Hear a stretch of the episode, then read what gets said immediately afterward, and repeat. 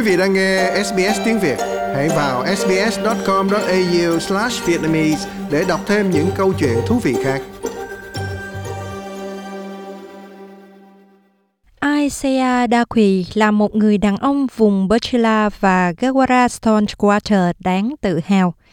Nhưng anh nói trong 18 năm đầu đời của mình, anh không biết mình là ai. Khi lớn lên trong hệ thống chăm sóc, tôi bị những người chăm sóc nói thẳng vào mặt tôi.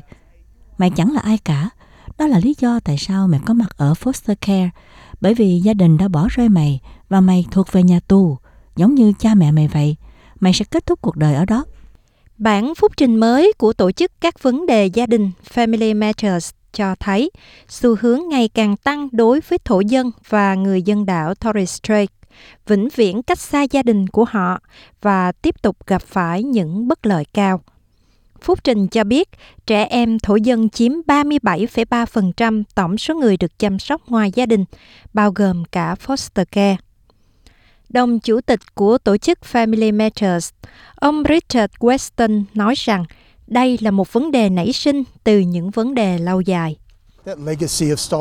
Di sản của các thế hệ bị tách ly khỏi gia đình đã tạo ra lỗ hổng trong các gia đình và cộng đồng của chúng ta. Vì vậy, khi họ gặp phải những thử thách trong cuộc sống, họ sẽ không có khả năng đối phó với những thách thức đó và điều này khiến họ bị chính quyền chú ý. Trong quá trình trưởng thành, Isaiah sống ở ít nhất 17 ngôi nhà foster care khác nhau và sẽ chạy trốn ít nhất một lần một tuần. Anh ấy nói anh phải học lại lớp 4 vì không thể đọc hay viết. Tôi không có ý thức về cộng đồng, văn hóa hay bản sắc vì tôi bị bắt tách rời khỏi tất cả gia đình của mình. Tôi chưa bao giờ gặp bất kỳ thành viên nào trong gia đình tôi khi lớn lên trong hệ thống chăm sóc. Nhưng may mắn thay, tôi đã gặp được em gái tôi khi tôi lên 6 tuổi. Tôi bị tách ra khỏi tất cả các anh chị em khác của mình, nhưng tôi đã gặp được em gái tôi. Tôi đã may mắn có em ấy. Nếu không, tôi không nghĩ là mình còn được tồn tại ở đây ngày hôm nay. Bản phúc trình cũng cho thấy trẻ em thổ dân hiện có khả năng bị loại bỏ khỏi gia đình gấp 10,2 lần so với trẻ em không phải là người thổ dân.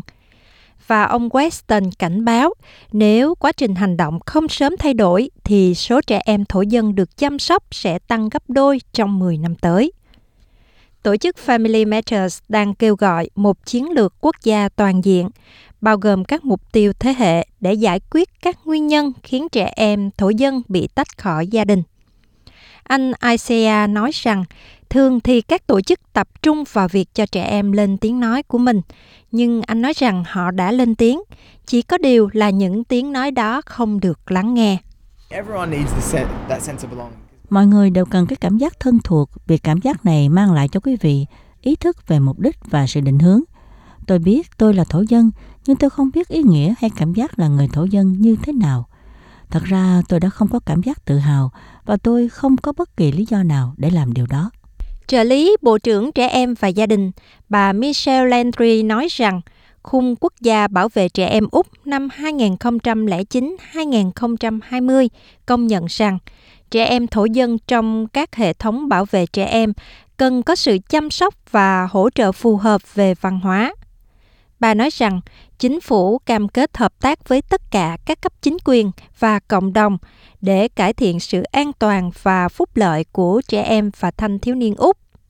Trong khi đó, anh Isaiah Dawi nói rằng khi anh rời khỏi hệ thống chăm sóc thì cuộc sống của anh mới thực sự bắt đầu. May mắn là khi tôi rời khỏi hệ thống này, tôi đã tìm được danh tính bản thể của mình. Tôi đã tìm được mục đích và cảm giác thân thuộc và đó là khi tôi thực sự tìm thấy cảm giác hạnh phúc. Nếu không có hạnh phúc trong cuộc sống của bạn, thì việc tồn tại còn có ý nghĩa gì nữa?